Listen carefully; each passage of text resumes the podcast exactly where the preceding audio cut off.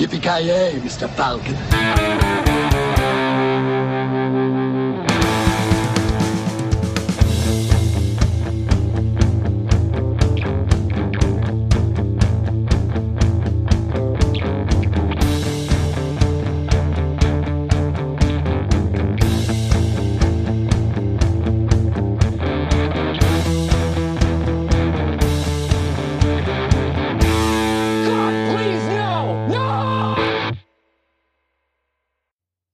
Då säger vi välkomna till veckans avsnitt av Creative Meltdown Podcast. Eh, Jag heter Charlotte Kent och med mig har jag eh, Bergsviken svar på Bruce Lee, Joakim Granström, välkommen.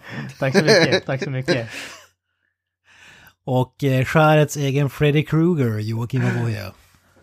Welcome to prime time bitch. Jag, jag är glad att jag fick den positiva biten i alla fall. Va? Det finns ingenting negativt med Freddy Krueger. Bortsett från den där uh, mördarbiten, men det är en, uh, det är en de- detalj i sammanhanget. Fan.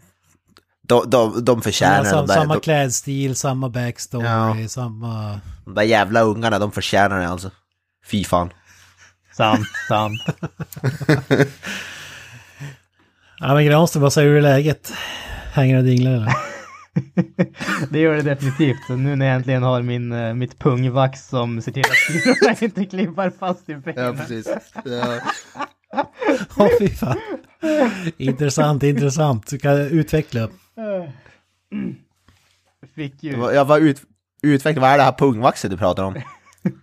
Ja, det är ju du självklart Avoya som har introducerat mig till eh, existensen av pungvax för de som har problem med att eh, sin manlig del av anatomin eh, klibbar fast i låret helt enkelt. Fantastisk produkt. Från, från, eh, från uh, orden av Dick Johnson himself, it's so good for your balls. Vi ska väl nämna här att det finns ju andra pungvax som också... ja, precis. Eftersom vi är public service så måste vi ju... Ja, precis. En recension av pungvax är inkommande. Vi väntar bara på leverans. Så ni kan förvänta er ett par nya recensioner på vår hemsida snart. Ja, hur, hur, för, hur förändrar det här recensionerna liksom? Kom- Kommer lyssnarna märka någon skillnad tror du? Konsistens, eh, fil, det är så här massa kategorier som man måste betygsätta när det gäller pungvax. lukt, inte minst. Lukt, Lukt podcast. scratch and sniff. Scratch and shoot. Ja, fy fan. Ja, nu är vi nere på våran sedvanliga nivå här, men vi kanske ska kl- kl- klättra upp några snäpp. Ja, måste vi det? Fan vad tråkigt. Ja, vi har ju, vi, vad har vi på, står på menyn idag? Vi har ju Hollywood Roulette. Våran alldeles egen producerade frågesport om film eh, där vi skämmer ut oss eh, varje vecka. Eh, ja. Vi kommer även att prata om Alita Battle Angel och jag har väl en podcastmedlem här som blev snuvad på konfekten kan man väl säga, en liten teaser. det kan man lugnt säga. Och i vanlig ordning så går, vi igenom lite små grejer som vi har sett här sedan sist. Men vi kastar oss in i Hollywood Roulette. Spin that shit. Hollywood Roulette. Hollywood Roulette är ju som sagt våran eh, frågesport om film där eh, alla deltagare får svara på fyra frågor var och den som har flest rätt vinner helt enkelt. Roulette-delen är att kategorierna är hemliga och eh, får säga en siffra och i den här veckan har vi bara tre kategorier så en, en siffra mellan ett och tre vill jag ha från Mr. Avoya. Eh, tre. Ett. Ja. Vi börjar med Mr. Avoya. Din kategori är filmrepliker. Och fy fan. Är det här något ämne du känner att du Ja, det, är det såna här, det, är det så här one-liners och så här kända repliker då kan man, men är det så här mer obskyra då är jag så fan, då är jag jävligt dålig koll alltså. Det ska vara jävligt kända så här, vad, vad heter repliker om jag ska kunna dem alltså. Fördelen med det här är att Kent redan har varnat publiken att vi kommer att göra bort oss. Så det känns som att man är lite off the hook så att säga. Ja. Ja, precis, precis. det är ingen som räknar med att vi kommer sp- spika de här direkt. så att säga. Eh, nej. Vi kör igång. Första frågan. Eh, do you understand the words that are coming out of my mouth? Fan, det låter jävligt bekant. Tänk dem i high pitch. Eh, Ja, vänta. Eh, Chris Tucker. Eh, Rush Hour. Jajamän! ja, det var Jag snyggt. vet inte fan hur jag kommer ihåg, kom, kom ihåg det, men det, jag, ja, det är väl där, är det inte där när han, vet du Jackie Chan låtsas som att han inte kan prata engelska, typ, och så står han och försöker, det är typ första filmen. Ja, ja, ja, det är väl mer att han, han säger inte ett ord och då utgår han bara från att eftersom att han kommer från ja precis. var det Kina eller vad det nu skulle Ja. föreställa och, och, eh, eh, och han ställer sig liksom och skriker Do you understand? Var det det Ja, där jag kommer- repetera senare av Jackie Chan så hade du fått rätt om det hade gått åt andra hållet också. Ja, ja det är sant. Eh, fråga nummer två. What we got here is failure to communicate. Fan, det är ju den där, det är ju från Civil War, Guns N' Roses. Jajamän. Men, eh, inte fan vad det jag, den, jag vet att jag kollat upp vad filmen heter, men Tre. Två. nej, nej jag vet inte. Cool Hand Luke från 1967. Men det är ju bara för att den är med i Civil War, så, så man kan inte, för jag har ju sett filmen, som sagt. Ja. Fråga nummer tre. Eller filmreplik nummer tre kanske jag ska säga. Hey terrorist, terrorize this. What? What? En av de mest eh, ikoniska movie quotesen där ute ska jag säga. Ja, nej, jag har inte en susning. Pass. Granström. Alltså, det, Hey terrorist, terrorize this. ingen aning, men det låter ju som eh, Team America World Police. Det är helt korrekt. Eh, Team America, World Police. Nej, jag, jag, jag har fan inte sett Team America, så jag... Fan. I- ikonisk line alltså. Sista movie quoten då. Eh, I gotta get me one of these. Tänk dig att han skriker ut den. Jag tänkte först på Batman Begins, för jag vet att Gary Oldman säger liknande, men det, han skriker inte ut. Ja, vad jag minns i alla fall. Jag ska inte svära på det, men eh, Ja, nej. jag vill minnas att det var så. Nej, men jag gissar, jag vet att Gary Oldman säger något sådär i Batman Begins, när han sitter i Batman och I gotta get me one of these. Så jag säger, jag säger bara den, för Batman Begins för skojs skull. Ja, det är möjligt att han gör det, men det är inte den filmen jag tänker på i alla fall. Ja. Granström har en gissning. Nej, eh, pass. Det är Independence Day, mästerverk. Will Ja. Smith när han flyger med det här rymdskeppet. Just det, just det. I gotta get me one of these! 1-1 här när vi hoppar in i Granströms kategori. Åh fy fan. Eh, rubriken är regissörer. Hur känner du kring det Granström? Ja, är Steven Spielberg svaret på alla så då är det lugnt. Är det inte det, då kan det bli svårt. Det kan, det kan vara.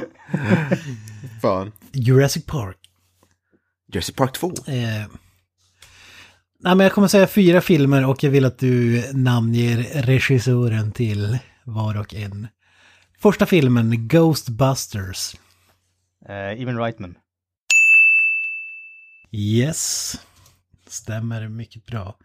Nummer två, The Blues Brothers. Rob Reiner. Fel. Mr. Royo? Uh, Blues Brother, Jo- John Landis. Jajamän! Vi fan, det blir en nagelbitare det här alltså. 2-2. The Usual Suspects. Brian Singer. Jag var så jävla Yes. nära att säga Kevin Spacey. Har man usual Spoiler suspect så alert. är han alltid svaret. Ja. Spoiler alert. Eh, Sista filmen, Natural Born Killers. Oliver Stone. Jajamän, och vi behöver inte ens en skrikcontest för att ta ut sig vinnaren utan Granström tar hem segern. Fy fan. Jävlar, tre av fyra alltså, det är strongt.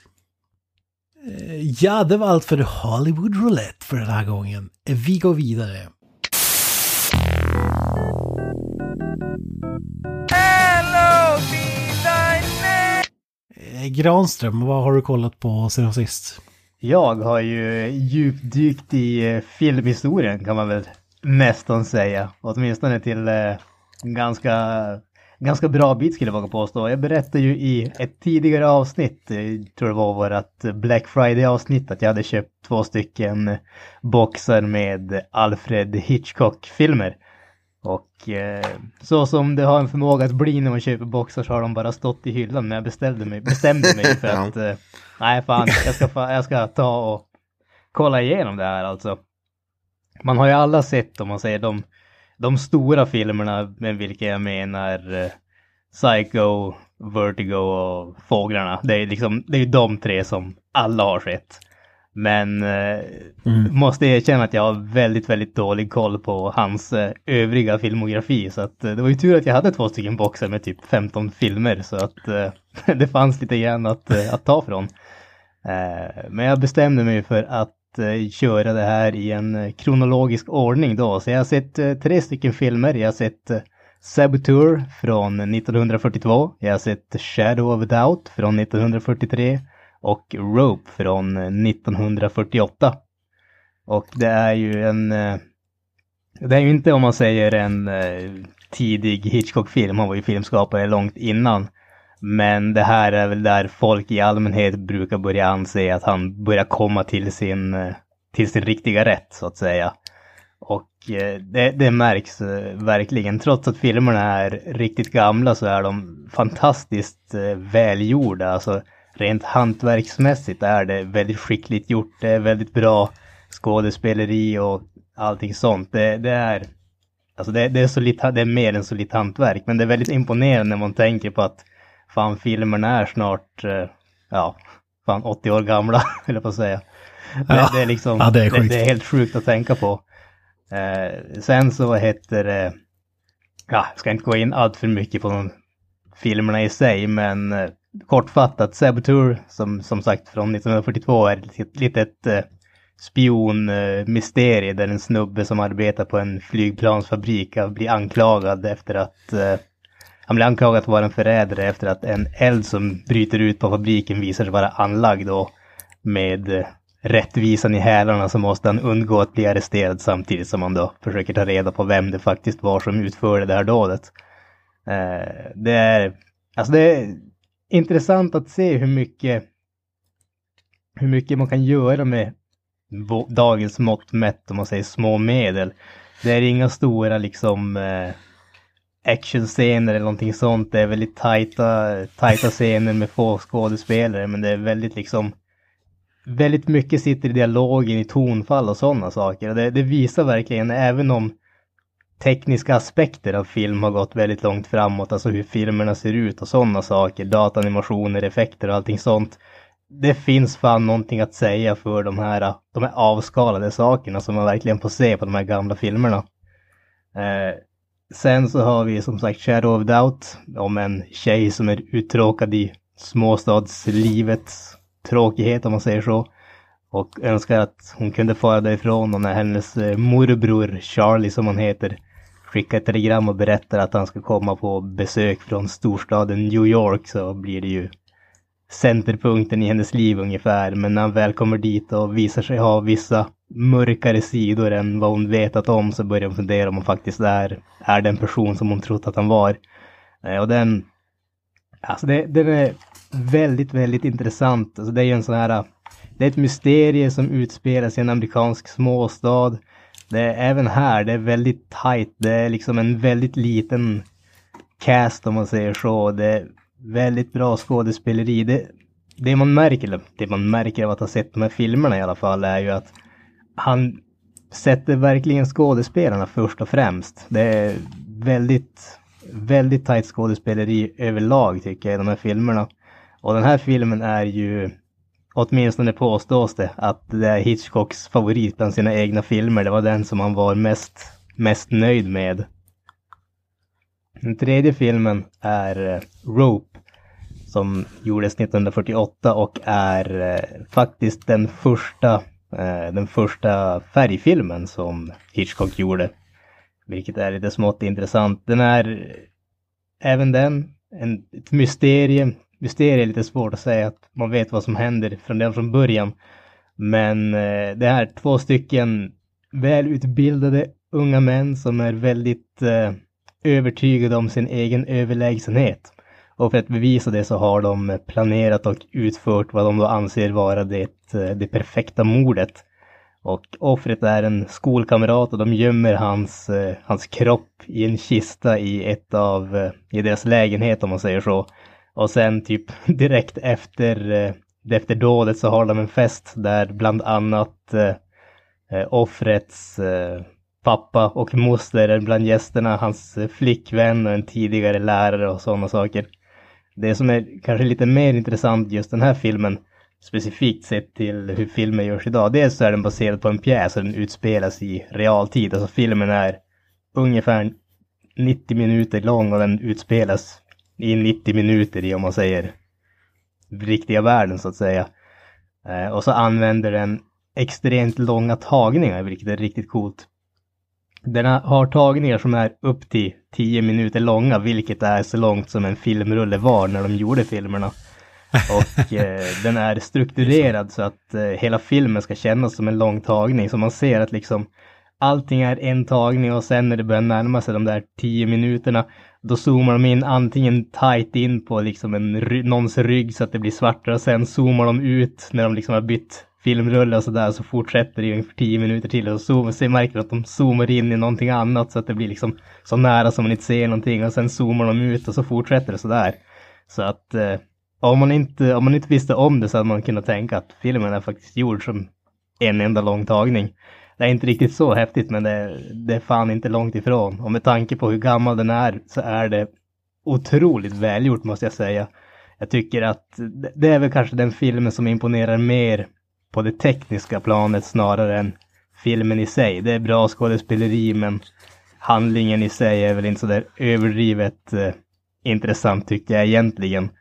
Eh, och jag tyckte inte att karaktärerna var så där fantastiskt eh, fantastiskt intressanta även om skådespeleriet är riktigt, riktigt bra. Men som sagt, just de tekniska aspekterna i den här filmen är faktiskt riktigt imponerande. Var det mycket CGI? Fantastiskt mycket CGI. Alltså den här gjordes ju med en budget som motsvarar ungefär 500 miljoner. Det är tidernas dyraste film faktiskt. Fy fan. Ja men fa- fan vad sjukt, alltså tänk så mycket planering det måste krävas när du filmar en filmrulle.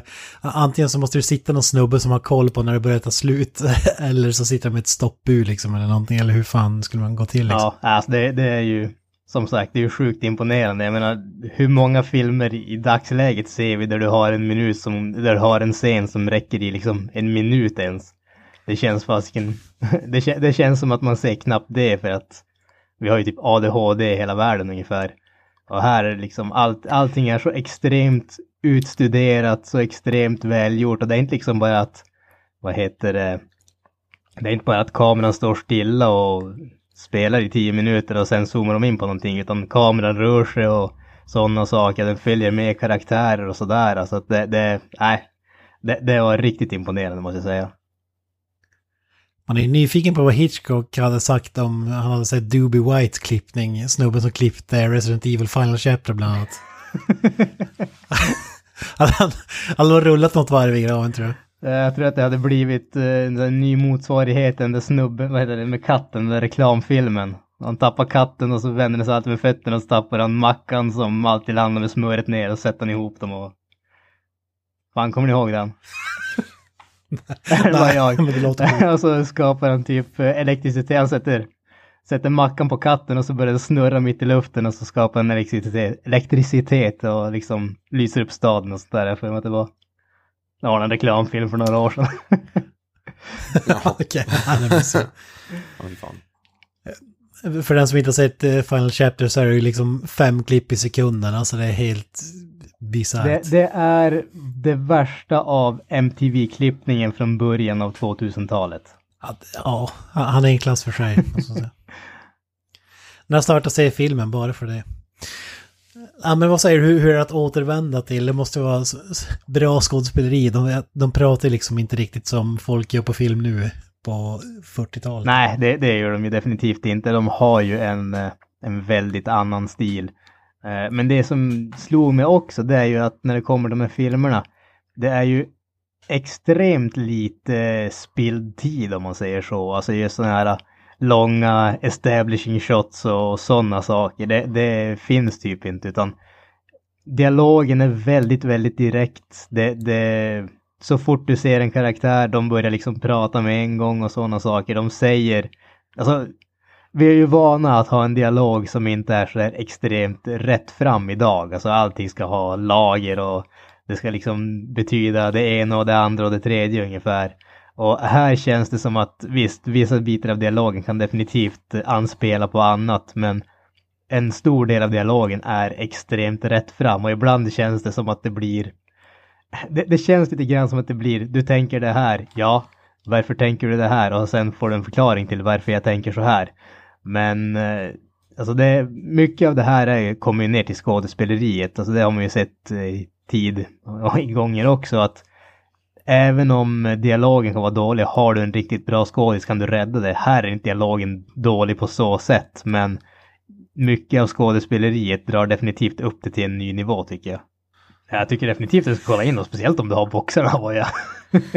Ja, jag, vet, jag har ju jag har ju som ingen koppling, den enda kopplingen jag har till Hitchcock är att jag har sett den här serien Bates Motel, men det är typ det enda.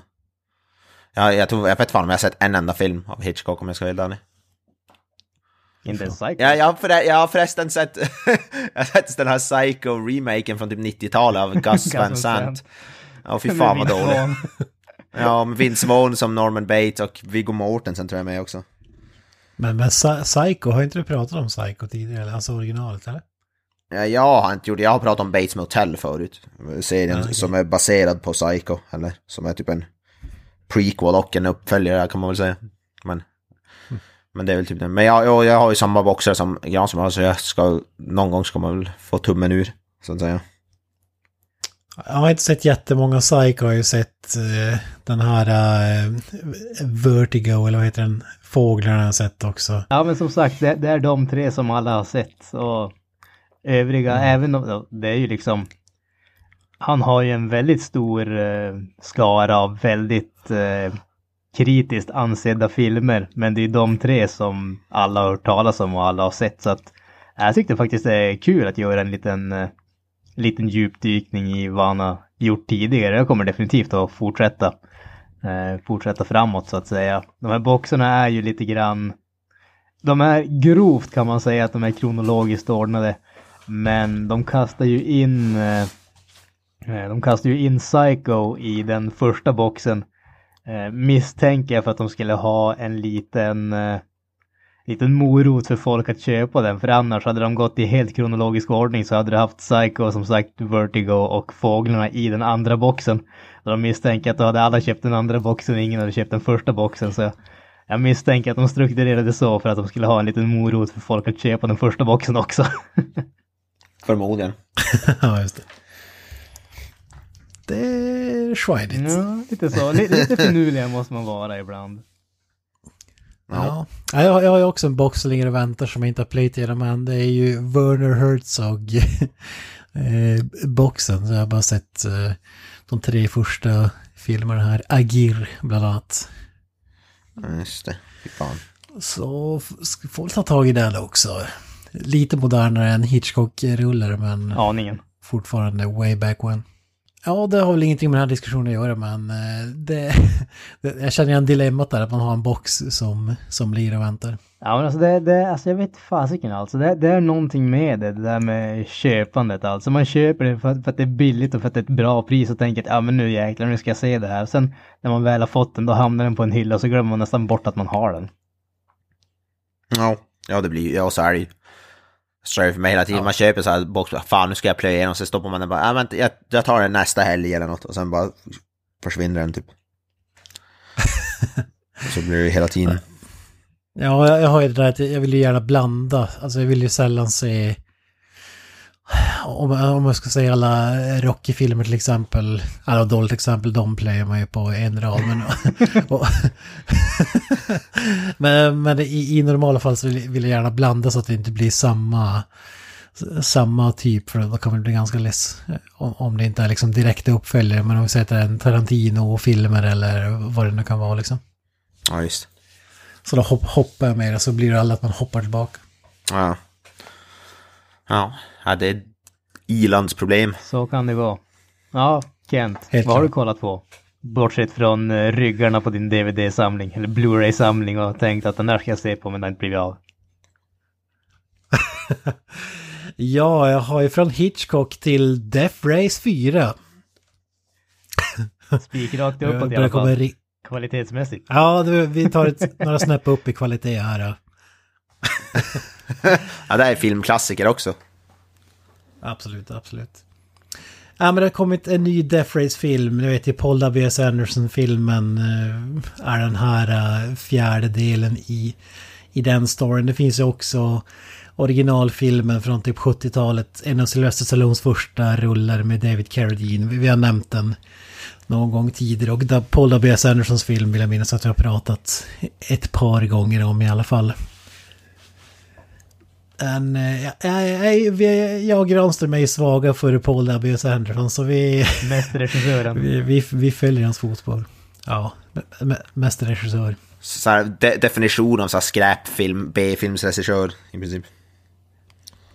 Sa du mästerverk? Ja, ja absolut. absolut. Eller? Nej men då, det är underhållning. Han har inte regisserat den här däremot.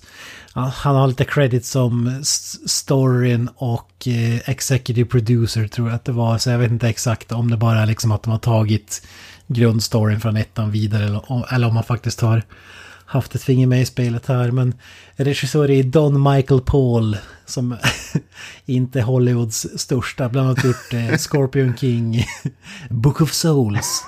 En film som ingen har sett. Är det baserat på, vad heter det, Iron Maiden-plattan eller? Ja, ja kan fan vara. Crossover mellan Numien och Iron Maiden. Ja, precis. Det var en rak linje där. Det här är fan vill jag se den filmen alltså. Iron Maiden vs. Ja. The Mummy. Ja, man har gjort några Tremors-filmer också. Hotet från underjorden 5 och 6. Fem? Fy fan. Om någon ser så ser man så långt alltså. Man ger inte upp efter typ andra filmen. Ja. Nej, fy fan. Um, jag har faktiskt inte sett Death Race 2 och 3. Nu känns det som att jag vill veta hur kommer det sig att du kollar på den, den fjärde filmen innan tvåan och trean? Ja, det är en bra fråga.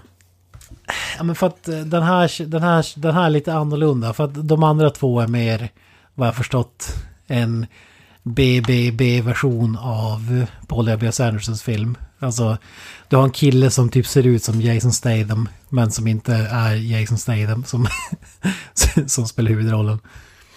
Ja, men anledningen till att jag blev sugen på att kolla in den här, det är ju då Danny Trejo som eh, återvänder i sin roll för fjärde, gång, fjärde filmen i rad som karaktären Goldberg och eh, även Zack McGowan som eh, har varit med i den här tv-serien Black Sails, sjörövarserien, där han spelar Captain Charles Vane. En eh, råare version av eh, eh, Pirates of the Caribbean kan man säga. Jag tror det är Michael Bay producerat till och med. Helt grej. Och så har vi då Fredrik Köhler som var med i den första, första Death Race-filmen här. Hans karaktär List som är någon slags Asperger-snubbe. Men framförallt är det ju att Danny Glover gör entré i Death Race-franchiset. Det måste man ju älska. Ja, alltså herre Oh, den mannen har alltså gått som dödligt vapen till Death Race. Fy fan. Och sa han ju gjort. alltså. Sa han ju gjort för fan. Ja visst fan. Jag får glömma. Ja. Predator. Det är många mästerverk på sitt jag alltså. Ja, Predator 2 ska tillägga. ja, nej, fy fan. Ja. Alltså, så den här är ju intressant och jag har inte sett film 2 och 3 och det är för att de, de har känt som liksom Death Race knockoffs. Alltså de har skaffat en kille som ser ut som Jason Statham och spelar rollen och så vidare. Och har väl, vad jag förstått, i princip samma handling på, på ett fängelse där eller postapokalyptisk eh, nära framtid i- ett fängelse där eh, eh, fångarna får köra, tävla om eh, i, i ett race där man helt enkelt ska, där det går ut på att man ska döda varandra efter en bana. Man sätter liksom en kulspruta på sin bil och eh, pansarplåt och så kör man tills någon dör. Det är typ som Carmageddon the Movie. Låter det som. Exakt, Carmageddon är baserat på, på originalfilmen där från 70-talet. med Jaha. Det visste jag David fan inte. Carradine och Sylvester Stallone. Fy fan. Ja. Alltså det, så den här är ju, den här, eh, den här filmen har de helt klart kikat på filmer som ja, Death Race då dels, men kanske främst eh, Mad Max-filmerna och eh, Escape from New York. I, istället för att det är ett fängelse så är liksom en stor eh, stadsdel eller en stad som innanför betongmurar där fångar släpps fritt liksom och det bor, jag tror det är 400 000 fångar eller liknande. Gives. Åh jävlar. Och de här filmerna hoppar ju liksom 20, 25 år i taget och i den första filmen är ju Death Race en grej. Helt lagligt, sänds över hela världen, folk bettar och sånt där. Men här, här till den här filmen har det blivit olagligt. Men av någon anledning så gör fångar som de vill och i den här staden har de börjat arrangera egna Death Race. Och sänder dem på dark web. Det Ja. kändes väldigt i tiden. ja. Ja. Och eh, det, det magiska då är att eh, Daddy Trejo sitter ju på någon bar i Mexiko i, i hela den här filmen och är någon slags bookie som tar emot illegala bets till de här illegala racen. Eh, men i den här filmen kretsar inte lika mycket kring själva racet som den första filmen gjorde. Utan det, det är lite mer runt om. Förmodligen för att man inte har samma budget att liksom eh, blåsa bilar i luften till höger och vänster. Utan därför tror jag att de har expanderat universumet lite. Så man utforskar ju liksom fängelsevärlden på, på ett annat sätt än den. Eh, men, alltså, men eh, den är liksom lite som den första filmen, den är liksom grå, filmad grå.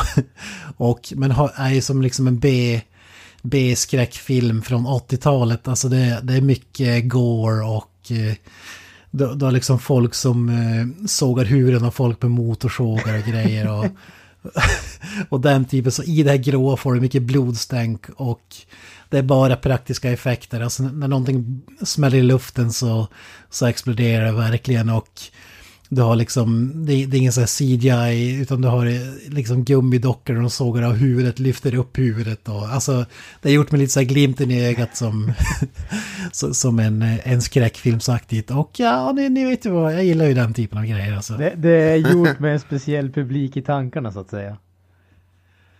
Ja, precis, precis. det, det är mycket klassiskt tits and ass, alltså. Det är mycket topless, topless män, topless kvinnor och så vidare. Så, som i gamla skräckfilmer också. Så du har ju alla de där eh, klassiska bitarna.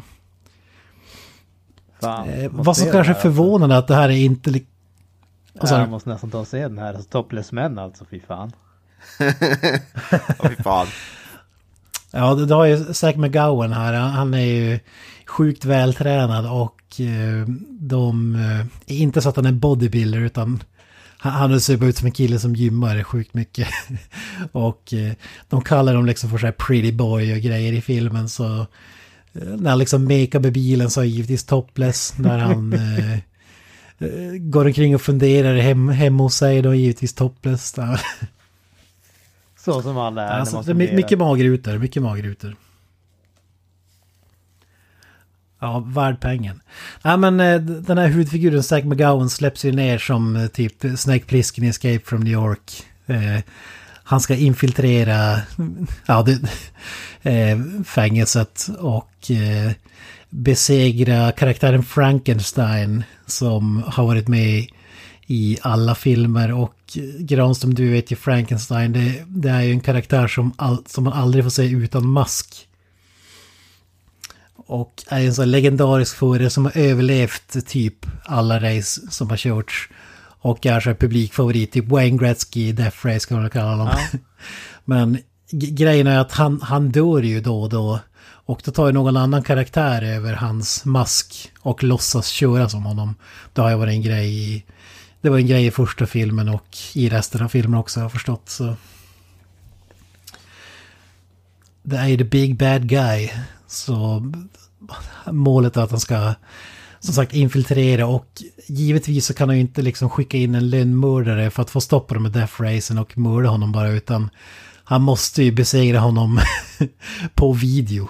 Eh, Så Såklart. under death, death race. För att du ska få full effekt.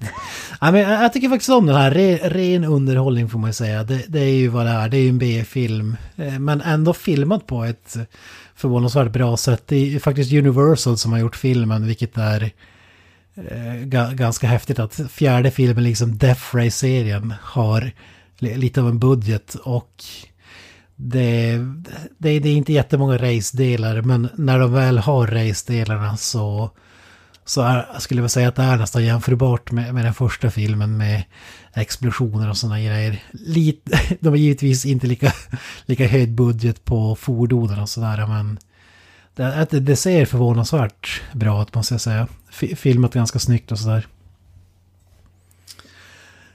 Så om man gillar den första filmen och gillar B-filmer och gore och den typen av grejer så Och Topless Man. jag rekommendera. Och Topless Man ja. Och Topless Man framförallt. Ja, då har det kommit rätt. Inga, inga bottomless men alltså. Inga snablar som hänger. Eh, ja, ja det, det är Bottomless Man, men jag tror inte vi får se själva full frontal eh, Ja. action. Fan. Men de här snubbarna med motorsåg är ju, har ju bara ett förkläde på sig och inget annat så att säga. Och fy fan. Det är plus i kanten. ja. Ja, men filmen spelas in i Bulgarien så det är ganska kul att se. De har ju grävt upp eh, alla lokala strippor och eh, porrstjärnor liksom och, klämt in dem i den här postapokalyps eh, Mad Max-världen liksom. Så Skådespeleriet är ju vad det är liksom, men... Ja, så, så underhållningsmässigt så håller den ändå. Men om jag ska sätta betyg så skulle det bli kanske 6 av 10. Men man får ju ut mer av att se den här filmen än något tråkigt och eh, vad ska man kalla det? Finsmakar eh, försök till film. Fasiken. det var inte illa. Och Danny Glover, Danny Glover går omkring i en sla, slags minkpäls en hel film. Det, det, bara det är ju... Säger han I'm too old for this shit. Nej, han, han säger nå- något liknande. I, inte too old. Han säger... Men, men man fattar att det är den repliken in disguise. Fy fan. Han spelar karaktär som hjälper den här snubben som att köra racet. Eh, Men eh, må, måste ju nämna här... eh, karaktären Frankenstein spelas ju dels av en okänd, vad jag gissar är liksom bulgarisk snubbe som förmodligen är en stunt person eller någonting. Men rösten eh, görs ju av en känd röstskådespelare som ni hade koll på. Ja, Nolan North. Precis. Vad, kan man säga att han är känd från? Han är känd, han har gjort an- de här Uncharted-spelen, spelar eh, Nathan Drake, är väl det som han är absolut mest känd för. Även Assassin's Creed, men det är ju Uncharted. Han var Som väl... han både, inte bara, inte bara röstskådespel, han kör ju, alltså spe, spelar ju han genom så här Motion motion, capture. capture. Mm. Jävligt bra faktiskt, han är väl eh, kanske största i spelvärlden när det kommer. Han och Troy Baker är väl de två största, eh, eller no, några av de två största i alla fall. Ja, i alla fall när det kommer Nej. till name recognition så är de ju definitivt de största skulle jag säga. Ja, jävligt, men han är jävligt bra skådis alltså. Nolan North är alltså. Jag säger bara för att det är tv-spel, men han är, bara en, han är en bra skådis överhuvudtaget skulle jag väl ändå vilja påstå. Även om det nu bara är spel man har sett han i. Men, men han är definitivt Jag, bra. jag tycker han hade en riktigt bra röst. Alltså han, det, det här funkar eftersom att som sagt han spelar karaktär som har mask hela filmen. Det, det, det enda som man kan anmärka på är att det, det känns inte som att personen som spelar den fysiska, alltså David Prowse-delen av den här Frankenstein. Jag vet bara awesome om det var David Prowse som satt under masken alltså. Ja. Fan vad Jag kung. har fått en ny roll till dig. Ja. Fan. Ska ha en mask hela filmen. Rösten och eh, karaktär, eller hur karaktären ser ut kanske inte riktigt matchar. Men jag tycker det var en riktigt cool röst för att vara den här typen av filmer. Det, det, vi hade förberett på så här Mortal Kombat, Annihilation, Shao Kahn-rösten och något åt det hållet. Men det, det här var ju faktiskt bra. Ja, Kurios, han spelar ju även Pingvinen, Nolan North, i Batman-spel. Det är Jävla brittisk, jävla brittisk röst när han spelar Pingvinen. Det är ganska coolt. Fy fan. Lite kuriosa. Nice, nice. Ja. Ja, det, det var väl den och sen ska jag bara nämna lite kort. Jag har kikat på en, en Netflix-film också, High Flying Bird. Eh, Som, en film som handlar om basket som typ inte har en enda basketscen i sig. Utan som handlar om eh, businessdelen och den cyniska delen av liksom NBA och sådär. Det, det är strejk i NBA och man får följa en agent och en rookie, alltså en spelare som är ny, ska vara ny i ligan men som in, ingen av dem får in några pengar. Eh, eftersom att hela ligan strejkar och, och då betalar inte lagen ut lön eller någonting utan man förhandlar om löner och grejer. Eh, som är rädd att man ska liksom gå, gå i konken och eh, ja, vi- vi- Steven Soderbergh har oväntat nog gjort den här filmen. Åh, fy fan. I- Inga jättekända skådespelare men du har eh, hon som spelade från eh, Deadpool 2. Den här karaktären som har en jäkla massa tur bara. Ja, just det. ja. Domi- Domino heter väl karaktären i alla fall. Ja, Precis. Sassy Beats heter skådespelaren. va? Seriöst? Ja, alltså Z-A-Z-I-E B-E-E-T-Z. Det känns som ett stage name. Ja, jag, jag misstänker att hon är någon form av Ja, artist det- någonstans med Gives. ingen aning. Jeeves. Bland annat, och vi har ju även Zachary Quinto, Spock, Spock himself, Ja, just det. med på ett hörn. Kung. Ja. Eh, Andrew Holland är väl eh, huvudrollsinnehavaren får man säga. Känd från Moonlight, Selma och så vidare. Eh, Jag blev grymt besviken på den här filmen. Den var grymt tråkig och kändes som att det, den ville berätta var så utdraget och ja, det, det var väldigt låg budget också märkte man. Jag vet inte, det känns som en film om löneförhandlingar inte skulle vara så jäkla intressant, men vad vet jag? Alltså du har ju den om, om Moneyball som är fantastiskt jävla bra med Brad Pitt bland annat. Som based on a true story. Där, där gör man det på det bästa tänkbara sätt. De, det, det är en riktigt bra sportfilm tycker jag.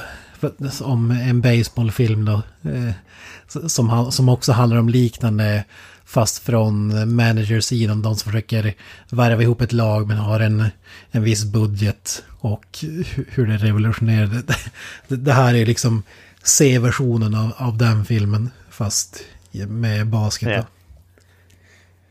Fast berättat från andra sidan då. Spe, spelarhållet och agenthållet. Lite Jerry Maguire om man kommer ihåg den filmen. Tror du att filmen hade varit mer intressant om du hade varit basketintresserad?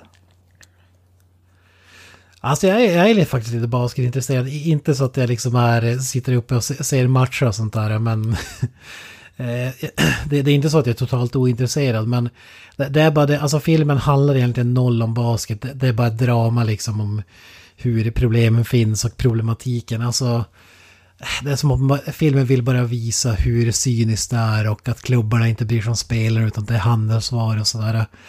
Och för oss som är insatt i sport så är det inga nyheter det här. Alltså det, kanske, det är väl det kanske också att för någon som inte har någon aning om hur business och sånt fungerar i, i de här gigantiska ligorna, NFL, NBA eh, och så vidare så, så är det kanske intressant att få veta men för den som har koll på det så ja, det, det är ingenting nytt så att säga. Mm. Finns på Netflix, High Flying Bird, skulle inte rekommendera den. Eh, Ja, snudd på 6 av 10, men skulle nästan vilja säga 5 av 10. när Jag tänker efter. Fy fan. Sin ja, det, det var... Ja, ja, det var ju det. Alltså, jag hade väl tänkt nämna det, men det kan jag väl... Jag har sett om Sin City, det var väl typ... Jag vet inte hur många år sedan sist, för jag hade ju... eh, jag hade tänkt ladda upp inför Alita Battle Angel, som jag inte fick se, men det, det, det säger jag varför senare. Eh, men ja, ja, jag har sett om Sin City. eh, Blu-ray-versionen som jag... Jag införskaffade en stor jävla box som hade både för första och andra Sin City-filmen. Och det hade en massa klistermärken och skit i sig. Eh, men ja, det är... Ja, alltså det är ju en film, den är ju gammal nu den här filmen, den är ju för fan... Den är 14 år gammal, den kom ut 2005. Och den är ju baserad på Frank Millers, eh, ja, serietidning eller graphic novels eller vad man ska säga. För de som inte har sett den. Eh, men har man inte sett den vid det här laget så, ja, Då vet jag inte om man någonsin kommer se den. Men ja, jag älskar, jag har sett den här filmen, det är säkert, ja, kan det vara femte, sjätte gången jag ser den eller något sånt där säkert. Minst. Eh, och jag, ja, alltså jag älskar den här filmen innerligt. Det är en av mina favorit serietidningsfilmer, en superhjältefilm tänkte jag säga, men det är verkligen inte en superhjältefilm. Eh, men det är ju en mörk, vad ska man kalla det, mörk noirfilm. Eh, svartvit med enstaka färger här och där. Den är regisserad av Robert Rodriguez och Frank Miller. Även Quentin Tarantino har varit med och regisserat en scen i filmen om jag kommer ihåg rätt. Ja. Det, jag kan ha fel. Nej, det, det har han. Visst- kör i bilen. Ja, är det den här med, är det den med Clive Owen? Är det den? Ja, när, han, när de sitter i bilen och så är det lite olika färger den där. När han har pistolen i huvudet och den där. Ja, ja Benicio del Toro. Ja, eh, ja. ja precis. Det är ganska men det är, om, För de som inte sett Sin City, det är ju typ... Det är ett, ett antal olika historier som, Eh, som, som är egentligen ganska... Alltså de sitter ihop lite löst, men de är egentligen fristående till största del. Även om karaktärer som korsar varandra. Men till största del är de ju fristående. Då har vi ju en historia om eh, med Bruce Willis då när han ska rädda en, eh, en liten flicka från en sån här pedofil. Eh, vi har en historia med Mickey Rourke som Marv, som är någon stor jävla, jag vet inte vad man ska kalla honom, han är jävligt stor, stor, ful jävla bjässe som, som vad heter, ligger med en prostituerad som sedan blir mördad när han ligger bredvid henne och så vill, ja, vill han då ta reda på varför hon har blivit mördad. Eh, vi har även då, den här historien som vi nöjde med Clive Owen, vad heter det, som då han, han blir inblandad i, i, i eh, mordet på en polis. Det, det är inte, det, det, de vet inte att den här personen är polis, men han, han blir mördad av misstag och då ska han då försöka typ röja bort kroppen i princip. För att det inte ska bli problem, så att säga. Eh, och de här historierna som jag sagt, de korsas lite grann ibland, men de är det som fristående. Men jag, jag, jag älskar den här filmen innerligt. Den är, den är så jävla snygg alltså. Jag älskar hur den här filmen ser ut. Den har ett väldigt unikt bildspråk. Som jag inte riktigt kan säga att jag har sett någon annanstans. Den är, den är, den, I dagens läge så känns vissa, vissa delar är lite daterade. Eh, speciellt vissa så här CGI, mer CGI-kraftiga delar. Men förutom det så är det ju alltså det är en... Det är en, det är en för mig är det en, nästan 9-10 av 10 film. Det är, det är en av mina favoritfilmer någonsin, skulle jag vilja säga. Speciellt delen med Mickey Rourke. Eh, den delen är riktigt, riktigt bra. Du gillar också den här filmen, vad Granström? Jag tycker väldigt mycket om den. Nu var det jävligt länge sedan jag såg den, men eh, jag älskade filmen när jag såg den. Jag såg den faktiskt efter att jag läst serietidningen, så att eh, det, det för mig var det ju... Jag, jag håller definitivt med när det kommer till just om man säger den här eh, överföringen mellan serien och film. Alltså, när man pratar om filmer som är så lika serietidningen som det bara går att få så är den här toppen av den listan. Den är gjord på ett sätt som inte som du säger, den ser inte ut som någonting annat riktigt. Eh, Jag för mig att eh, Frank Miller faktiskt gjorde en film, typ The Spirit eller någonting åt det hållet. Med Ja, just det, eh, ja, Sam precis. Jackson jag för mig, som är baserad på en ännu äldre serietidning som var typ fullkomligt sågad, men den är ju, ser väl ut Ja. ungefär som den här. Men det är typ den enda, den och Sin City 2 är typ de enda filmerna som faktiskt, faktiskt ser ut så här. Så att den är ju väldigt, väldigt unik på så sätt. Eh, så att, nej, jag, jag kommer ihåg, vad jag kommer ihåg så tyckte jag väldigt, väldigt mycket om den. Och kanske det är dags att man ser om den, för det var ett, det var ett bra tag sedan.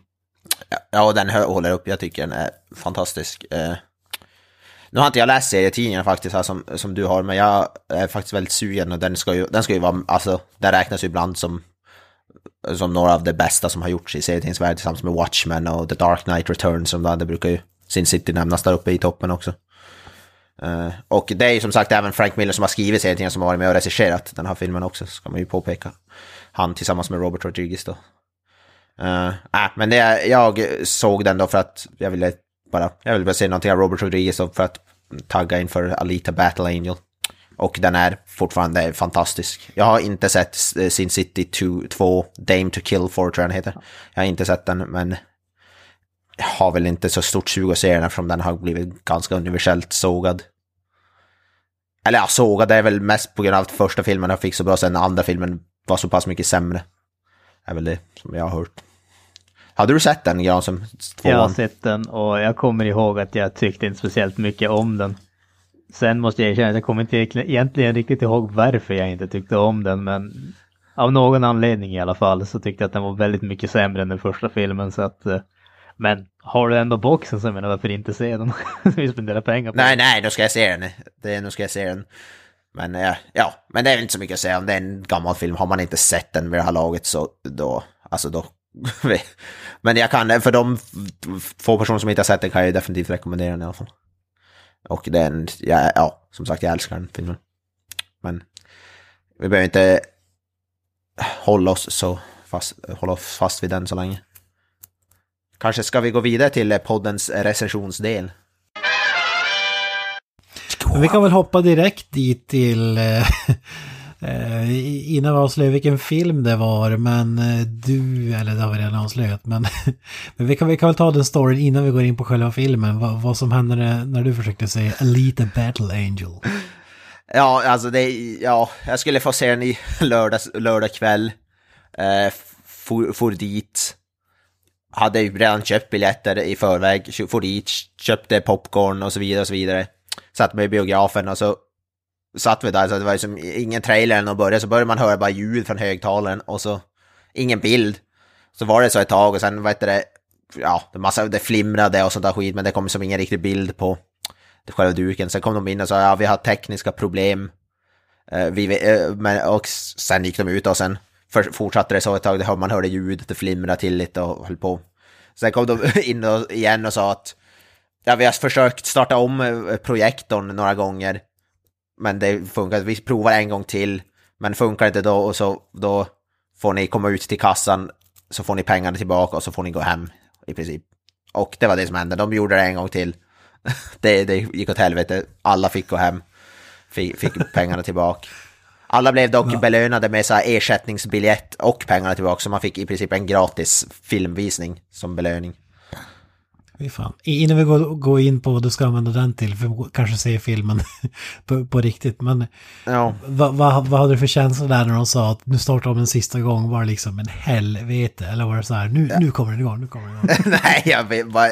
Ja, men jag, tro, jag hade ju som ingen illusion, jag trodde inte att det skulle funka, börja.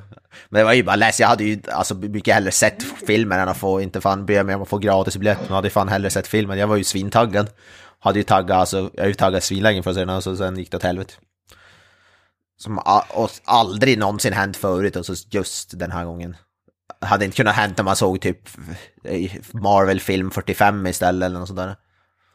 Du skulle ha dragit det här kortet. Vet inte vem jag är, jag pratar film i en obskyr podcast. ja, precis. Fan. Jag måste Äh, säga. Alltså fan, det, det var fan surt alltså, det var jävligt eh, ledsen. Men ja, jag får väl se den nästa helg då. Mest troligt. Men det, det var jävligt irriterande, måste jag ju erkänna. För jag var jävligt sugen på att se den här filmen också. Jag kan tänka mig det. Har du varit med om något liknande någon gång tidigare eller? Nej, inte. Det, det närmsta jag kommer är att jag fick rabatt en gång på en biobiljett. För att det var någon, någon liten repa eller något på rullen så att det var något litet märke inne i, i hörnet. Det var när jag såg här Zack Snyder-filmen Sucker Punch. Var det, om jag kommer ihåg rätt. Det är, det är det närmsta jag har kommit något sånt, men annars, nej. Är det någon, annan, någon av er som har upplevt någonting sånt där? På biograf, alltså. har varit väldigt förskonad från sådana problem. Jag, jag tror att när jag såg Mission Impossible 2 har jag för mig så var det något krupp med ljudet. Det var typ först var det jättelågt och sen var det jättehögt eller tvärtom eller någonting sånt. Men det är typ det värsta som jag varit med om. Så det, det har definitivt inte varit på någon sån här äh, Nej, vi kan inte se filmen, ni får pengarna tillbaka nivå, utan det har varit mer att, ja som sagt, ljudet var lite för högt eller lite för lågt.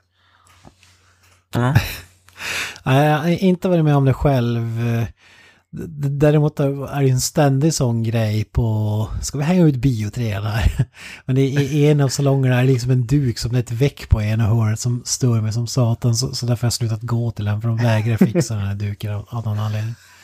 Det, det är en sån där typisk grej som när du väl har sett det går det inte att inte se det. Nej men precis, alltså visst 95% som går och ser i den salongen kanske inte ens tänker på det men, men det stör mig liksom att ett hörn liksom runt, alltså du får inte hela bilden och, och du ser den där jäkla skuggan av väcket där som äh, som du säger, det, det går inte att uh, icke se det. Men det bara- Men de vä- vägrar fixa det alltså. Alltså jag, jag har en sån där grej. Ja, ursäkta, kör på. Nej, jag ska bara säga, det måste ju vara att duken kostar liksom typ 50 000 eller någonting. ja, förmodligen. Att, det, är, det, det är den minsta salongen tror jag också, så att tar väl typ 100 pers eller någonting så. Mindre förlust. Och vad tänkte du säga. Granström? Nej, jag skulle bara säga att jag, jag har ju en sån grej när det kommer till bandet Muse. Jag, jag tyckte de var eh, riktigt, riktigt bra. Och sen läste jag någonstans, det var någon som eh, störde sig så mycket på att man hör Matthew Bellamy som eh, gitarristen och sångaren heter, att man hör när han andas in hela tiden när han sjunger. Och efter det så kan jag inte sluta höra när han andas in, så jag kan typ inte lyssna på dem längre. Fan, det här känns som en sån grej som borde redigeras bort i post-production så att säga. eller att man har puffskydd eller är någonting. jag säkert Nej, nej, jag vägrar. Jag, jag ska ha med mina inandningar i, på skivan, annars blir det inte någonting. Ja, men det måste ju nästan vara något sånt, eller? Annars hade de väl kuttat bort det. Ja, jag Jag har ingen det. aning, men ja, Ja. ja. som sagt. Men jag, jag, har ju dragit det exemplet tidigare, men jag har ju något liknande när, när jag skulle se Dunkirk på bio. Där, jag var ju på premiären där. Och den historien har jag ju berättat tidigare att i, i den filmen så, så använder de ett ljud, ett liksom tickljud. Och, och när, när det är premiär då- kommer ägaren till biografen ibland upp och, och snackar lite om filmen och hälsar välkommen, supertrevligt också där. Och, och berättar lite så här trivia kring filmen. Men tyvärr den här trivian förstörde i filmen för mig första gången jag såg det. För att han berättade att eh, det här klickljudet kom från Christopher Nolans klocka. Eh, och de hade liksom gjort om det ljudet till eh, så att det spelades upp i typ hela filmen när det var så spännande scener. Bara klick, tick, tick, tick, tick, tick, tick.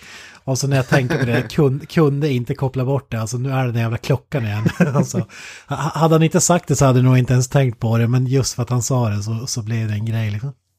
Jag, kommer fan, jag har ju sett Dunkirk men jag kommer fan inte ens ihåg vilket ljud det är. Så. Men om man ser den igen så kommer man säkert tänka på det. Ja. En- En sak jag har hört om någon polare som har sett, jag tror att det var Avatar om jag minns rätt. Där filmen, alltså projektorn hade strejkat när det var kanske så här en kvart kvar. Alltså den är ju tung. Du, du sitter och ser hela filmen, får inte se sista kvarten liksom. Vad fan, vad fan, vilken film är det? Det är ju någon svensk film, är det typ såhär, s- jag vet inte om det är typ såhär Bert eller Sune Sommar eller någon av de här och ser på bio, men det slutar på det så kommer det upp, för att sluta filmen fungera så går han upp på scen och säger bara, ja, ja det är det här som händer i resten av filmen och så står det så och rabblar upp vad fan det är som händer. fan, jag tror det är om det är typ Bert den sista oskuld eller något sådär. fan vad kul, så går han upp med en sån mikrofon ja det som händer i sista, i sista halvan. Fan vad kul. Han skulle ha dragit den. Om, Ja. om jag minns rätt så fick de nya, nya biljetter och sådär, men det är inte så kul att kämpa sig igenom den skiten igen. Alltså, hur lång är den filmen? Det måste ju nästan vara två och en halv timme eller något minst. Ja, typ. Minst, ja något sånt. Ja. Den, den är bitter, men det, är- det är ju sånt som händer. Ja. ja. Ja, men det var bitter i alla fall för mig att missa den filmen. Men det får bli det nästa helg istället får vi prova igen. Får, kanske man får en ny näve med fribiljetter om det går åt helvete igen. då. Vi får se. Ja. Men ska, ska vi ta, lite kort om Robert Rodriguez också innan vi kastar oss in i Granströms recension. Ja, ja, vi nämnde ju Robert Rodriguez här, eller jag nämnde Sin City som sagt. Eh, och är vi ju även gjort lite mindre bra filmer, Spy Kids kan vi ju kanske glömma.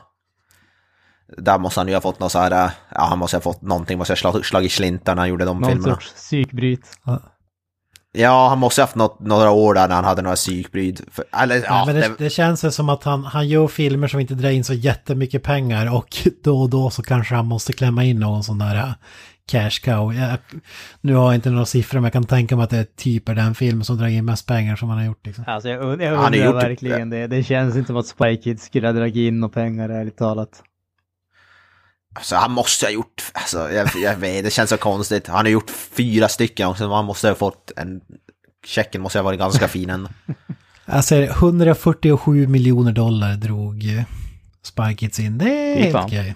Ja, det är ju ganska, ganska bra. Budget på 35. Men det är så rätt konstigt att han, han går från typ From Dusk Till Dawn som är så här kult, blodig, rulle med så Tom Savini och Tarantino och så sen till Spy Kids liksom. Det är som... Det är som om Tarantino skulle gå från Pulp Fiction och göra typ The Lego Movie eller något sånt där. Det är som så jättemärk, jättemärkligt. Ja, men han, han har ju en, eh, man måste ju ändå säga, för mig i alla fall så pikar han ju ganska tidigt alltså med eh, El Mariachi och Desperado. Sen så, visst, nu tycker jag tycker om From Dust Till Dawn, men jag vet inte om någon, någon av hans andra filmer har riktigt kommit upp i de där nivåerna förutom Sin City för mig faktiskt. Jag gillar, jag såg, jag har sett, jag har inte sett alla alltså, men första Machete tyckte jag var riktigt underhållande i alla fall.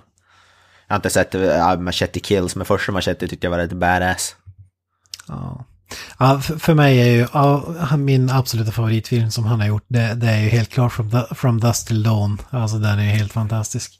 Ja, det är Och den. sen s- som Granström säger, Desperado eller Mariachi, Mariachi gillar man ju också. Men efter det har det inte varit så jättemycket som intresserar en. Alltså Predators, typ marknadsfördes som att det var han som gjorde filmen, men han gjorde den inte. Han, var- han var ju bara producent. Det var ju Nimrod Anton som var regissör. Men det, det, är också, det är väl den nyaste filmen som han har gjort som jag verkligen tycker bra om. Jag, jag gillar väl Machete bara för att det är liksom Danny Trejo i hela den här biten, men inte i närheten lika ikonisk som de andra filmerna har gjort tycker jag. Så, så att jag håller med att han, han pikade innan vi gick in på 2000-talet, måste man säga. Ja, ja, det är en sån där... Ja, han är ju- ja, jag har faktiskt inte sett eh, Desperado, de där har jag faktiskt inte Han har väl, vad heter den andra? Once upon, är det Once upon a time in Mexico? Den är väl också del av den där Ja, trilogin? det är väl den eller? avslutande delen. något sånt? Ja, Ja, den, är, den är inte i närheten av de andra filmerna tycker jag i alla fall. Han gjorde ju även den ena halvan av eh, Grindhouse med Quentin Tarantino. Det är ju Planet Terror och eh, Death Proof. Han gjorde ju Planet Terror, den här zombierullen. Galen jävla zombierulle alltså. Den är ju balls out crazy om jag kommer ihåg rätt. Ja. Alltså han gör ju som intressanta grejer men jag tycker att det är sällan att, att, det, att det är så jättebra. Alltså, ja, det, jag, jag sa ju det här innan att det känns lite som att han tar sig li, lite vatten ur huvudet och alltså man, man gillar honom så, som person och hans, hans passion för filmer och när han pratar om det och sådär men kan, kanske att hantverket inte riktigt lever upp till det där och han har ju helt klart influerats av Tarantino och det är ju liksom ingen som kommer upp i, i hans nivå så att säga, även om Rodriguez har varit någon slags prodigy eller vad man ska kalla det för honom. Så, ja det är en... Han, han har som ingen egen stil känner jag på något sätt. Han- Hans stil är liksom Tarantino light när det kommer till hur filmerna ska se ut och sådär i alla fall. Men Ja, det jag vet inte om ni Ja, håller det är med. Oj. Eh, nej men alltså det, det kan jag hålla med om. Jag, jag skulle nästan gå så långt som att säga att när han gör sina bästa filmer det är då han är Tarantino light. Och när han gör de sämre grejerna så är det väldigt, väldigt mycket sämre än det. Ja, ja men så är det helt klart. Och, och när jag gör de Tarantino-liknande så vet man att Tarantino ofta har något slags finger med i, i spelet Ja. också. Så kan jag med det jag gör. Ja, Ja. inget superfan, men de tidiga filmerna tycker jag om som fan. Eh, Så, som man har gjort, men som sagt på senare år det, är det glest mellan fullträffarna måste jag säga. Ja, jag är definitivt beredd att hålla med om det. Men eh, nog om detta, ska vi kasta oss in i recensionsdelen då? Granström, vad säger du? Alita Battle Angel. Ja, jag skulle väl säga att vi förhoppningsvis så har vi sett eh, början av en, eh, en andra peak för eh, Mr. Rodriguez. Eh, ja, ja, jaha. ja, ja. Eh, jag kan ju dra lite, lite kort bakgrund om den här eh, filmen. Den är ju då baserad på en manga, alltså en japansk serietidning av eh, Yoki, Yukito Kishiro. Som eh, gjordes eller tecknades, publicerades i början av 90-talet och slutade någon, någon gång i mitten av 90-talet ungefär. Eh, och eh, James Cameron, Mr Terminator alltså, eh, han köpte ju rättigheterna i slutet av 90-talet eller början av 2000-talet med tanken att han skulle regissera den själv. Och han har ju ett antal gånger sagt att det är hans nästa projekt och sen har någonting annat kommit i vägen. Alltså han skulle göra den först efter tv-serien Dark Angel och sen vart det efter dokumentären, den här Aliens of the Abyss. Och sen vart det efter Avatar. Och sen vart det efter Avatar 2 och 3. Och när han började, eller när han rättare sagt bestämde sig för att göra Avatar 4 och 5, det var då som han insåg att okej, okay, det här kommer aldrig att bli av. Så Robert Rodriguez får, eh, får chansen att ta över regissörstolen i det här projektet helt enkelt. Eh, och då hade ju Eh, orsaken till det, vad jag förstår, var ju att eh, Rodriguez hade varit eh, varit där och skrivit eh, skrivit screenplayen så att säga, alltså arbetat om manuset och James Cameron hade väl varit så pass nöjd så att han, han kände sig bekväm med att ge han projektet helt enkelt. Så att som sagt, den har varit med och varit på gång under en väldigt, väldigt lång tid. Men nu är den äntligen här i en, måste jag säga, väldigt eh, imponerande skrud. Det här är ju då alltså en eh, action slash eh, science fiction-film. Den utspelas på 2500-talet i en, vad ska man kalla, dystopisk framtidsvision. Där eh, givetvis i klassisk science fiction-anda så finns det ju olika klasser på medborgarna i, i världen och i städerna. Och de välbärgade bor i Salem, eller Salem som det heter. Det är en stad uppe i, himlen där de välbärgade bor så att säga och de, de övriga fattiga massorna, du och jag, de bor i städer på jorden som bland annat eh, staden Iron City där då den här filmen, eh, filmen utspelas. Eh, Alita, huvudpersonen då, är en eh, cyborg med eh, en mänsklig hjärna och hon hittas på ett eh, skrotupplag utan en kropp, bara om man säger huvudet och eh, torson av eh, Dr. Ido. Och han ger henne en ny kropp och väcker henne till liv men hon har inget, inget minne av vem hon är. Och sen så när hon av en, av en händelse hamnar i fara så börjar hon slåss och visar sig vara väldigt, väldigt bra på det. Och dessutom så visar det sig att när hon slåss så får hon korta flashbacks till livet som hon hade innan så att säga. Och eh, väldigt fort så inser hon att eh, ja, enda sättet att återfå sin förlorade identitet är ju att faktiskt eh, konfrontera de här eh, mörkare elementen i Iron City om man säger så. Det här, alltså i mangan kommer jag ihåg, då är det ju någon speciell kampsport som, det är sån här för, förglömd kampsport som ingen kan länge som hon minns, men det, det har de som ignorerar i den här filmen. Nej, då, det, det, typ. de, de nämner det. det. Kampsporten heter ju Jaha, de gör det. kunst. Eh, jo, kunst ja. Mm. Eh, då, ja, de, ja, de, de nämner, de alltså, nämner ja. några gånger. Däremot så är de inte sådär, uh, de är inte sådär övertydliga med vad det är egentligen. Eh, på samma sätt som de är i mangan, men de nämner det i filmen. Eh, sen så, det, det är som, om man har sett eh, trailern till den här filmen så inser man ju ganska snabbt att det är ju en otrolig mängd dataanimationer. Alltså huvudkaraktärens ansikte är ju dataanimerat. Man har ju sett de här stora, stora ögonen som eh, väldigt många åtminstone när, när man såg eh, jag hade aldrig något problem med det, men om man kollar på internet vad folk tyckte så var det ju inte speciellt många som var eh, imponerande av de där stora ögonen. Jag måste säga att jag tycker att det funkar perfekt i den här filmen. Eh, det störde mig typ en och en halv minut och sen tänkte jag aldrig på det. Det är alltså, när det kommer till just ansiktet på henne och vissa av de andra karaktärerna. Det, det är inte så, det är inte fotorealistiskt, men det är fan i mig inte långt ifrån.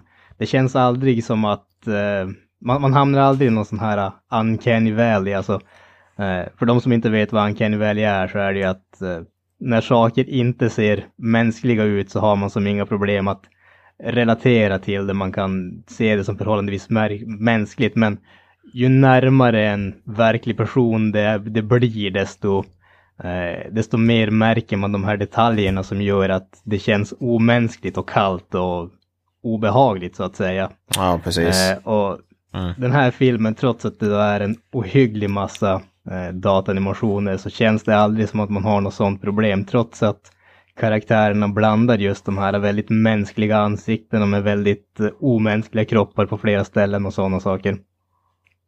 Och det måste jag säga är väl kanske en av de en av de coolaste grejerna med den här filmen. Även om när Avatar släpptes 2009 och liksom det, det de lovade var att det var ett nytt sätt att se, se film det här med 3D. Så eh, jag kan inte påstå att jag tyckte att det var sådär jätteimponerande. Visst, det var lite småhäftigt, men det var inte direkt så att man sprang ut och köpte en 3D-TV. Jag skulle säga att det, det, är ingen som kommer att springa ut och köpa en 3D-TV nu heller för den här filmen med tanke på att de knappt görs längre. Men jag skulle våga gå så långt som att säga att hade den här filmen varit den filmen som de försökte sälja 3D med, då hade det nog varit en väldigt mycket, väldigt helt annan historia än vad det var. Eh, till, till den grad faktiskt, jag skulle säga att den här filmen är faktiskt eh, värd att se i 3D. Den, eh, den är otroligt imponerande rent visuellt. Alltså den känns verkligen som en film som inte hade kunnat göras för ja, bara en liksom fem, sex år sedan. Alltså den, för, för mig var den faktiskt så pass imponerande. Men såklart, när det handlar om alla sådana här effektdrivna filmer så blir det bara effekter som man kollar på så blir det ju väldigt, väldigt eh, långtråkigt och inte sådär överdrivet imponerande. Det saknas vikt, det saknas tyngd och allting sånt. Men lyckligtvis så har den här filmen en sjukt bra castlist. Eh, Rosa Salazar spelar huvudrollen Alita och eh, den andra huvudrollen, eller de andra huvudrollerna är bland annat Christoph Waltz, Jennifer Connelly, Maher, Mahershala Ali och Jackie Earl Haley. Och det är riktigt, riktigt bra skådisar. De gör riktigt bra prestationer samtliga i den här filmen. Eh, och med tanke på den värld som den här filmen utspelas i så det krävs verkligen för att sälja, sälja den här världen, den här handlingen och de här karaktärerna. Alltså, det går inte bara, vi pratade tidigare, alltså, just när det kommer till de här eh, gigantiska actionfilmerna där det bara är budget och effekter hela tiden men det saknas djup, det saknas själ och det saknas någon sorts känsla att investera i. För mig så, de här karaktärerna, de, de känns levande tack vare att eh, världen känns levande och eh, just för att de här skådespelarprestationerna, de, de är faktiskt så pass bra att de säljer in det. Och det har eh, det är en film som har väldigt, väldigt mycket hjärta skulle jag säga. Alltså det är som sagt Alita, hon har inget minne. Hon upptäcker den här eh, väldigt annorlunda men samtidigt väldigt fantastiska världen på ett, på ett nytt så att säga. Och man får verkligen följa den resan och det känns, det känns ärligt på något sätt. Det känns så liksom, det känns ärligt och det känns fantastiskt och det känns eh, det känns, man blir som entusiastisk över att se den här världen som hon faktiskt är en del i.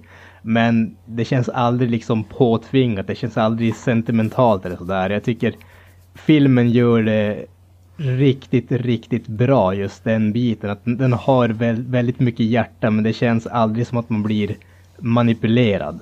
Om man säger så. Ja, just det. Ja.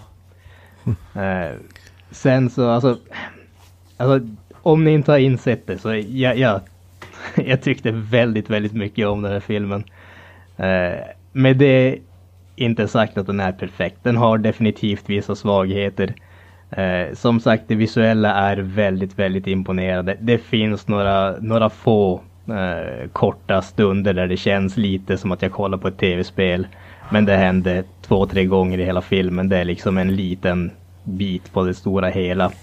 Eh, det andra som jag lite saknar lite grann, som sagt filmen har väldigt, väldigt mycket hjärta. Men jag hade gärna sett att den hade lite mer hjärna om man säger så. Alltså det är en det är en film som inte ställer några, några svåra frågor eller några djupare frågor egentligen. Jag, jag, nu är jag ju en sån som tycker om det där i min science fiction. Alltså jag, jag tycker om när det är frågor kring vad, vad, är mänsklighet eller vad betyder det att vara människa? Och i en sån här, en sån här värld liksom där en mänsklig hjärna kan fortsätta leva men med en helt mekanisk kropp. Vad, vad betyder det att vara människa och sådana saker? Det, de, de bitarna får man aldrig riktigt i den här filmen. Det är ingen, liksom, det är ingen stor grej men jag, jag tycker att det hade kunnat den hade definitivt kunnat ge lite mer djup till filmen tycker jag. Det, det, det är som sagt, det är väldigt mycket hjärta men jag hade gärna haft lite mer hjärna i den också. Eh, som sagt också, alltså skådespelarprestationerna är riktigt, riktigt bra överlag. Men Kian Johnson, en snubbe som jag aldrig hört talas om tidigare. Han spelar Hugo som är eh, Alitas eh, vän slash kärleksintresse han är inte katastrofalt dålig på något sätt, men det känns som att han, han överskuggas av bokstavligt talat alla andra i filmen. Eh, jag tog en liten snabb koll på hans, hans IMDB-sida och han hade gjort typ en eller två filmer och sen var det resten var bara någon tv-serie som jag aldrig hört talas om. Så han känns ju definitivt som den som är minst rutinerad. Jag skulle våga påstå att eh, det, det märks i filmen också. Han är definitivt det svagaste kortet. Yes. Ja, alltså, det låter ju intressant där med, med 3D-biten för att det är det när man ser trailers och sådär, det ser ju verkligen Playstation 2-aktigt ut. Alltså så, sådär distraherande dåligt att det inte skulle gå att se filmen. Men det där är väl kanske ett klassiskt exempel. Jag brukar ju prata om det. Kalle snedvrider den tolkningen. Men, men vissa filmer eh, görs ju bättre i 3D av den anledningen att liksom linjerna och, och skuggningarna behövs inte på samma sätt. Alltså eh, eftersom att eh, figuren liksom kliver, kliver fram och du får det här tre, tredimensionella. Det blir inte samma, sticker inte lika mycket i ögonen som det gör i, i 2D. Där liksom kan skilja sig helt eh, ljussättningsmässigt mellan karaktären och bakgrunden och så vidare. Men, Ja, nej, så är, så är det ju absolut. Och där har vi också, nu är ju, alltså det här är ju en sån där film som är filmad i 3D, så att den är ju designad och gjord för det redan från, redan från början om man säger så. Eh, och där har man ju definitivt sett de filmerna som har gjorts i 2D om man säger så, och sen konverterats i 3D. De har ju varit i stort sett katastrofala eh, rakt över.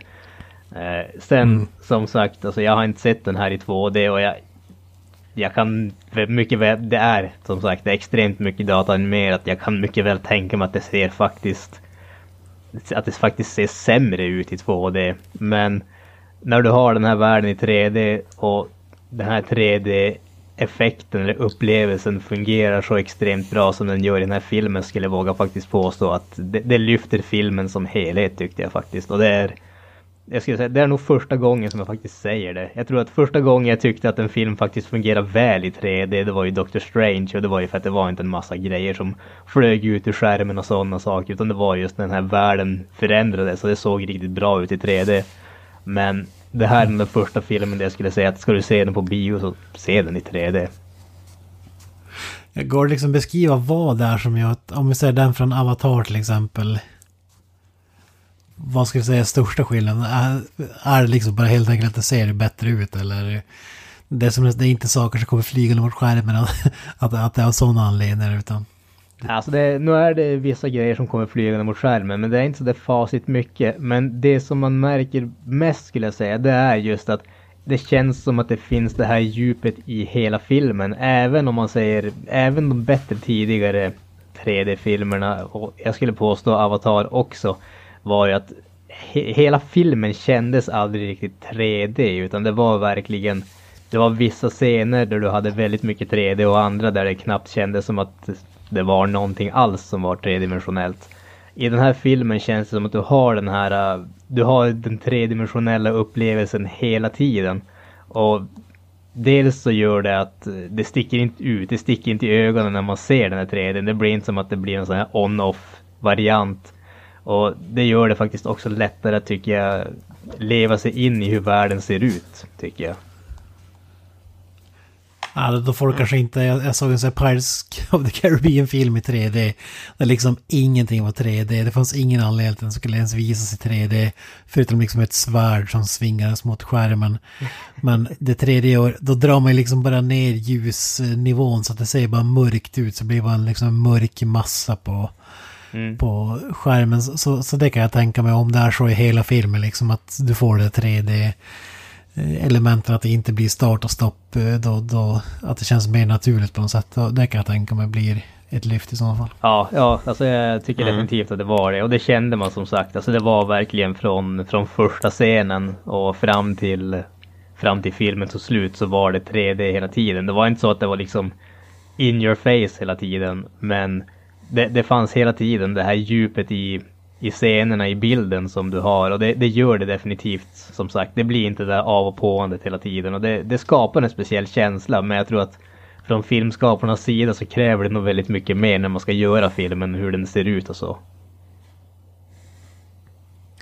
Hur är, vet, jag är intresserad, hur är eh, fighting-serien och sådär? Är de snygga, väl koreograferade och så vidare? Eh, de är väldigt häftiga, de är väldigt spektakulära. Det är inte om man säger lika mycket, som sagt alltså den där äh, kamparten Panzerkunst kommer kanske inte riktigt till äh, till sin äh, fulla rätt. Det är inte en kampsports action om vi säger så, men actionscenerna är riktigt häftiga tyckte jag. Och de ser riktigt bra ut. Och de bitarna där det är de där kampsports actionbitarna ser det riktigt häftigt ut. Så att alltså ja, jag är väldigt imponerad av den här filmen rakt över. Sen som sagt, vi pratade tidigare om att eh, Robert Rodriguez har gjort väldigt mycket av eh, låt oss säga tveksam kvalitet. Någon gång måste, känns det som att vi måste ha en diskussion om vad tror vi att eh, förutfattade meningar påverkar slutbetyg och vad vi i slutändan tycker om filmer. Ja, som sagt, just nu är jag lite, lite over the moon med den här filmen bara för att den var så pass mycket, mycket bättre än vad jag trodde att den skulle vara. Nästa gång jag ser den när den släpps på Blu-ray så kanske det kan ju vara så att jag har ett helt annat, en helt annan åsikt om den men just nu är jag då väldigt imponerad av den. Jag är väldigt eh, intresserad av hur stort fokus är på den här sporten som finns i Ali. Det är ju någon typ av, vad är det, någon rollers, de åker på några jävla fut- futuristiska roller skates eller vad det är, på någon Ja. bana typ. Är det något stort fokus på den Eh, eller? Ja, det är faktiskt eh, en ganska stor del av filmen. Eh, och det, jag skulle säga att det är där som filmen har de här bitarna där det känns som att man ser lite grann mer på ett tv-spel. Det är just under de, Ja. de bitarna. Det är inte hela tiden där heller, utan det är några små klipp. Men det, det var där som jag märkte det mest. Jag tror, Ja, jag tror lite, gra, lite grann är- av det har något att göra med som sagt, de, de åker på ja, rollerskates-aktiga om man säger så grejer. Eh, och det gör ju att de, de rör sig inte med, om man säger med steg och sånt där, utan de bara glider fram. Och när det är som sagt helt dataanimerat, det, det ja, jag tror, jag tror att det är därför det känns som att det blir mer tv-spel än när de är ute i verkliga världen om man kan kalla så och reagerar med riktiga objekt och en riktig koreografi så att säga. Ja, just det. Jag tycker mm. den låter lite, påminner lite om eh, Avatar liksom. I, inte så mycket djup. Snyggt, revolutionerande 3, 3D liksom. Eh, eller är, är jag ute och cyklar? Eller- är det bara för att det är James Cameron som är med som man drar den parallellen liksom? Alltså jag... Du, du, jag ska inte säga att du har helt fel. Det, det, den är som sagt, eh, det, det, visuella är en väldigt, väldigt stor bit av den. Men för mig känns det som att den har så pass bra skådespelarprestationer, den har så pass mycket hjärta att det, det känns in, det känns mycket, mycket mer som en film om man säger så, som en riktig film än vad jag tyckte att Avatar någonsin gjorde. Sen så, jag menar jag tillhör inte de som hatar Avatar heller. Jag tycker att det är en helt okej popcorn actionfilm om man säger så. Eh, Men jag håller väl inte med dem som tyckte när den släpptes att det var typ den bästa filmen som någonsin har gjorts eller någonting åt det hållet. Eh, Utan det är liksom, det är Pocahontas in Space with Smurfs ungefär. Ja, det, det, var ju bara för 3D som folk gick och och såg den. Annars hade den ju aldrig blivit så populär som den var. Nej, Det kan man ju säga. precis. Ja, intressant, det är bra. Alltså Rodriguez gillar ju att göra liksom B-filmer och James Cameron känns ju liksom vice versa. Super high-end Mm. tekniska filmer liksom. Det kan ju bli en intressant blandning där. Ja, alltså Det, det som jag är lite, varit lite oroad för den här filmen, den, för mangan är ju, jag har ju läst lite, den är ju väldigt våldsam, blodig och så vidare, men det här är väl typ mer av nästan, alltså PG-13 Ja, är, typ. den, den är ju den är ju från, från 11 år. Eh, Så att det, det är ju inte Ja. en extremt blodig, eh, blodig film på något sätt. Däremot ska man ju säga att eh, de- den är delvis väldigt brutal och de klarar sig klarar sig eller kommer ifrån lite grann där därför att det är om man säger de här cyborg, det är inte mänskliga karaktärer utan det är robotar som slåss mot robotar så det är definitivt ja, armar som blir avhuggna och sådana saker. Men det, det är Ja, inte det. blod som sprutar överallt men den känns ändå delvis förvånansvärt eh, brutal skulle jag säga. Jag, jag, med tanke på att den var från 11 år så hade jag trott att den skulle vara tamare än den faktiskt var. Men det är inte sagt att det är liksom gore och bounce eller någonting sånt. Du kommer inte att liksom missta den för eh, den här, vad är det, House of Leaves-scenen i Kill Bill eller någonting åt det hållet. Men Fan också. Det var ju det jag hade eh, hoppats. Ja, det hade jag också. Men jag menar, man kan ju inte få allt.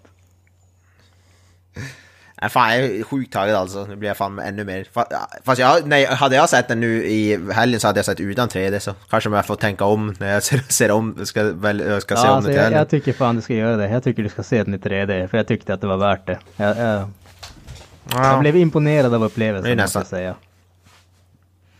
ja, det låter faktiskt. Anna Gran som hyllar Låter faktiskt- 3D, då måste det ju fan vara bra alltså. Ja. Eller så var Jag jag bara så 3D. exalterad över att faktiskt ha fått en bra manga-inspirerad film att jag liksom... mitt, kritiska tänkande var helt åsidosatt. Nu är jag faktiskt en av få personer på i världen som gillade den här uh, Ghost in the Shell, vad heter det, remaken. Jag tycker den var uh, faktiskt rätt okej ändå. Ja, jag tyckte Kanske också var snarare, helt okej. Kan- kanske lite bättre än okej, alltså den var Ja, det är väl bra. ungefär där jag låg på- också. Jag tyckte den var okej men den gjorde ingenting nytt eller intressant. Det gick Men med tanke på det hur bra- mäter sig inte med originalet, men nu för vad det är så är det helt okej. Ja. Men Nu har man ju som ingenting att jämföra heller med Alita, det finns ju som inget original när det gäller film, det finns en, så här, en, vad är det, miniserie typ eller sådär. Original Video Animation. Ja, typ. det är ju två stycken avsnitt. Två av... Ja, så det är ju inte som, man kan ju inte som jämföra på samma sätt, den har ju, den har, den har ju ingen überklassisk film som alla älskar. Liksom. Det, det måste vara en jäkla fördel jämfört med till exempel Ghost in the Shell, att man inte har de mm. sakerna att jämföra med, även om man, att man bara känner till eh, liksom. Ja, Men när det kommer till, vad heter det, ren manga så är, är väl ändå Alita, det finns mer att hämta från Alita. Ghost in Shell har bara typ två eller tre böcker eller något sånt där. Tre böcker tror jag finns. Medan den här har typ 30 volymer eller något sånt där Alita. Det finns ju hur mycket som ja helst. det, det finns ju betydligt mer av Alita. Det, det, du har ju, om man säger, Mm. originalserien varav eh, filmen täcker, täcker början av den om man säger så. Sen har du ju uppföljaren Last Order. Alltså han, han eh, Yukito Kishiro, han avslutade ju originalserien med ett slut som man egentligen inte ville ha. Jag, nu var det jävligt länge sedan, men jag har för mig att jag läste att han hade typ nå, någon sorts hälsoproblem eller någonting sånt. Så han liksom ville inte bara att handlingen skulle, att serien skulle sluta utan ett avslut. Utan han gjorde en, ett slut som man egentligen inte var så överdrivet förtjust i. Och sen så gjorde han Last Order som då typ ignorerade slutet och fortsatte från en bit innan slutet. Och sen så håller han ju på med den här äh, Mars Chronicles som då är den avslutande delen om Alita. Så att det finns ju definitivt väldigt, väldigt mycket material. Och äh, ja, jag hade definitivt sett, äh, gärna sett en uppföljare till den här filmen med tanke på intäkterna hittills lär det väl vara tveksamt om det någonsin kommer att hända men jag tyvärr. eh, skulle då gå så långt som att säga att för mig så är det en, en varm rekommendation. Jag tycker att den är absolut värd att se. Jag tycker att det är en bra handling, det är starka karaktärer och bra liksom, skådespelarprestationer och den är helt fantastiskt imponerande rent visuellt. Så att, nej, jag tycker absolut att den är värd biobesöket. Vad skulle du sätta för siffra på den av 10 Ja, möjliga? jag, jag skulle klocka in den ganska högt. Jag skulle sätta den på en, en 8,5 ändå. Jag tyckte om den riktigt, riktigt mycket. Alltså Jävlar. som sagt, det, det är... För det, det största minuset för mig, det är just det här uh, lite mer hjärna som jag gärna hade sett i den här filmen. Och mm, som sagt, det, mangan går in lite mer på sådana grejer senare vad jag kommer ihåg av den i alla fall. Jag har inte läst den på en, ja, 20 år ish. Eh, Hade du läst hela alltså manga? Alltså jag har alla? läst, jag har läst volymer. originalmangan, alltså det, de nio volymerna. Jag har inte läst Last Order Ja. eller uh, Mars Chronicles. Men eh, ja, som sagt, det finns mycket mer att, eh, att arbeta med och förhoppningsvis om den får en uppföljare så får vi in lite mer av de bitarna som jag vill ha. Men fram till dess så är jag då bara väldigt, väldigt glad över att vi har fått en så här pass bra adaptation av mangan i alla fall. Ja. Det är synd för den har ju verkligen gått dåligt som du säger. Rent kritiskt har den fått ganska dåliga betyg också. Konstigt Mm. nog. Alltså, det, det, när du har fått rätt låga betyg och, och vad heter det, gått dåligt box office. Så vi, ja, ju, vi får se om det blir någonting jag har faktiskt inte, jag har inte läst några recensioner av den. Eh, Jag har, jag kollade på Box Office där den inte hade gått så jättebra, men jag har inte sett några recensioner av den. Men eh, om, om du kollar på den till nästa avsnitt så kanske vi kan ta en liten diskussion om vad du tyckte och kanske hinner lä- läsa vad andra tyckte så kan man veta vad de inte tyckte Ja. om med den. Kanske man kan ta lite spoiler, Mm. spoiler gays om det, om det finns någonting att... Det finns det väl säkert att prata om där också. Eh, ja, jag är sjukt taggad faktiskt. Den Yes. ser, ser det riktigt bra ut. Knyt ett eh, band på den här skiten. Eller knyt grisen i säcken. För, för att citera herr Nilsson. Jag tycker att vi drar grisen i säcken. Vi drar Elita i säcken. Det är numera klassiskt uttryck får man säga. Ja, det ju, måste ju skrivas in i som historieböckerna tycker jag. Det är där uppe med eh, I had a dream och... Ja. Uh, four score and seven years ago eller vad det är. Ja, fy fan. Li, liten tuva välter ofta om och om igen. Eller hur de nu sa i Nile City. Ja. Och som herr Nilsson eh, alltid säger så hittar ni oss på sociala medier. YouTube, Facebook, Instagram, Twitter. Hela den här biten. Sök på eller Podcast så hi- hittar ni igen oss. Så jäkla svårt kan det inte vara. Ha, har vi några andra avslutande ord här grabbar förutom Up the Irons? So good for your balls. Uh, ja, exakt. Creative Meltdown Podcast är good for your balls och eh, peace out. Hail Satan. That's it man. Game over man. It's game over.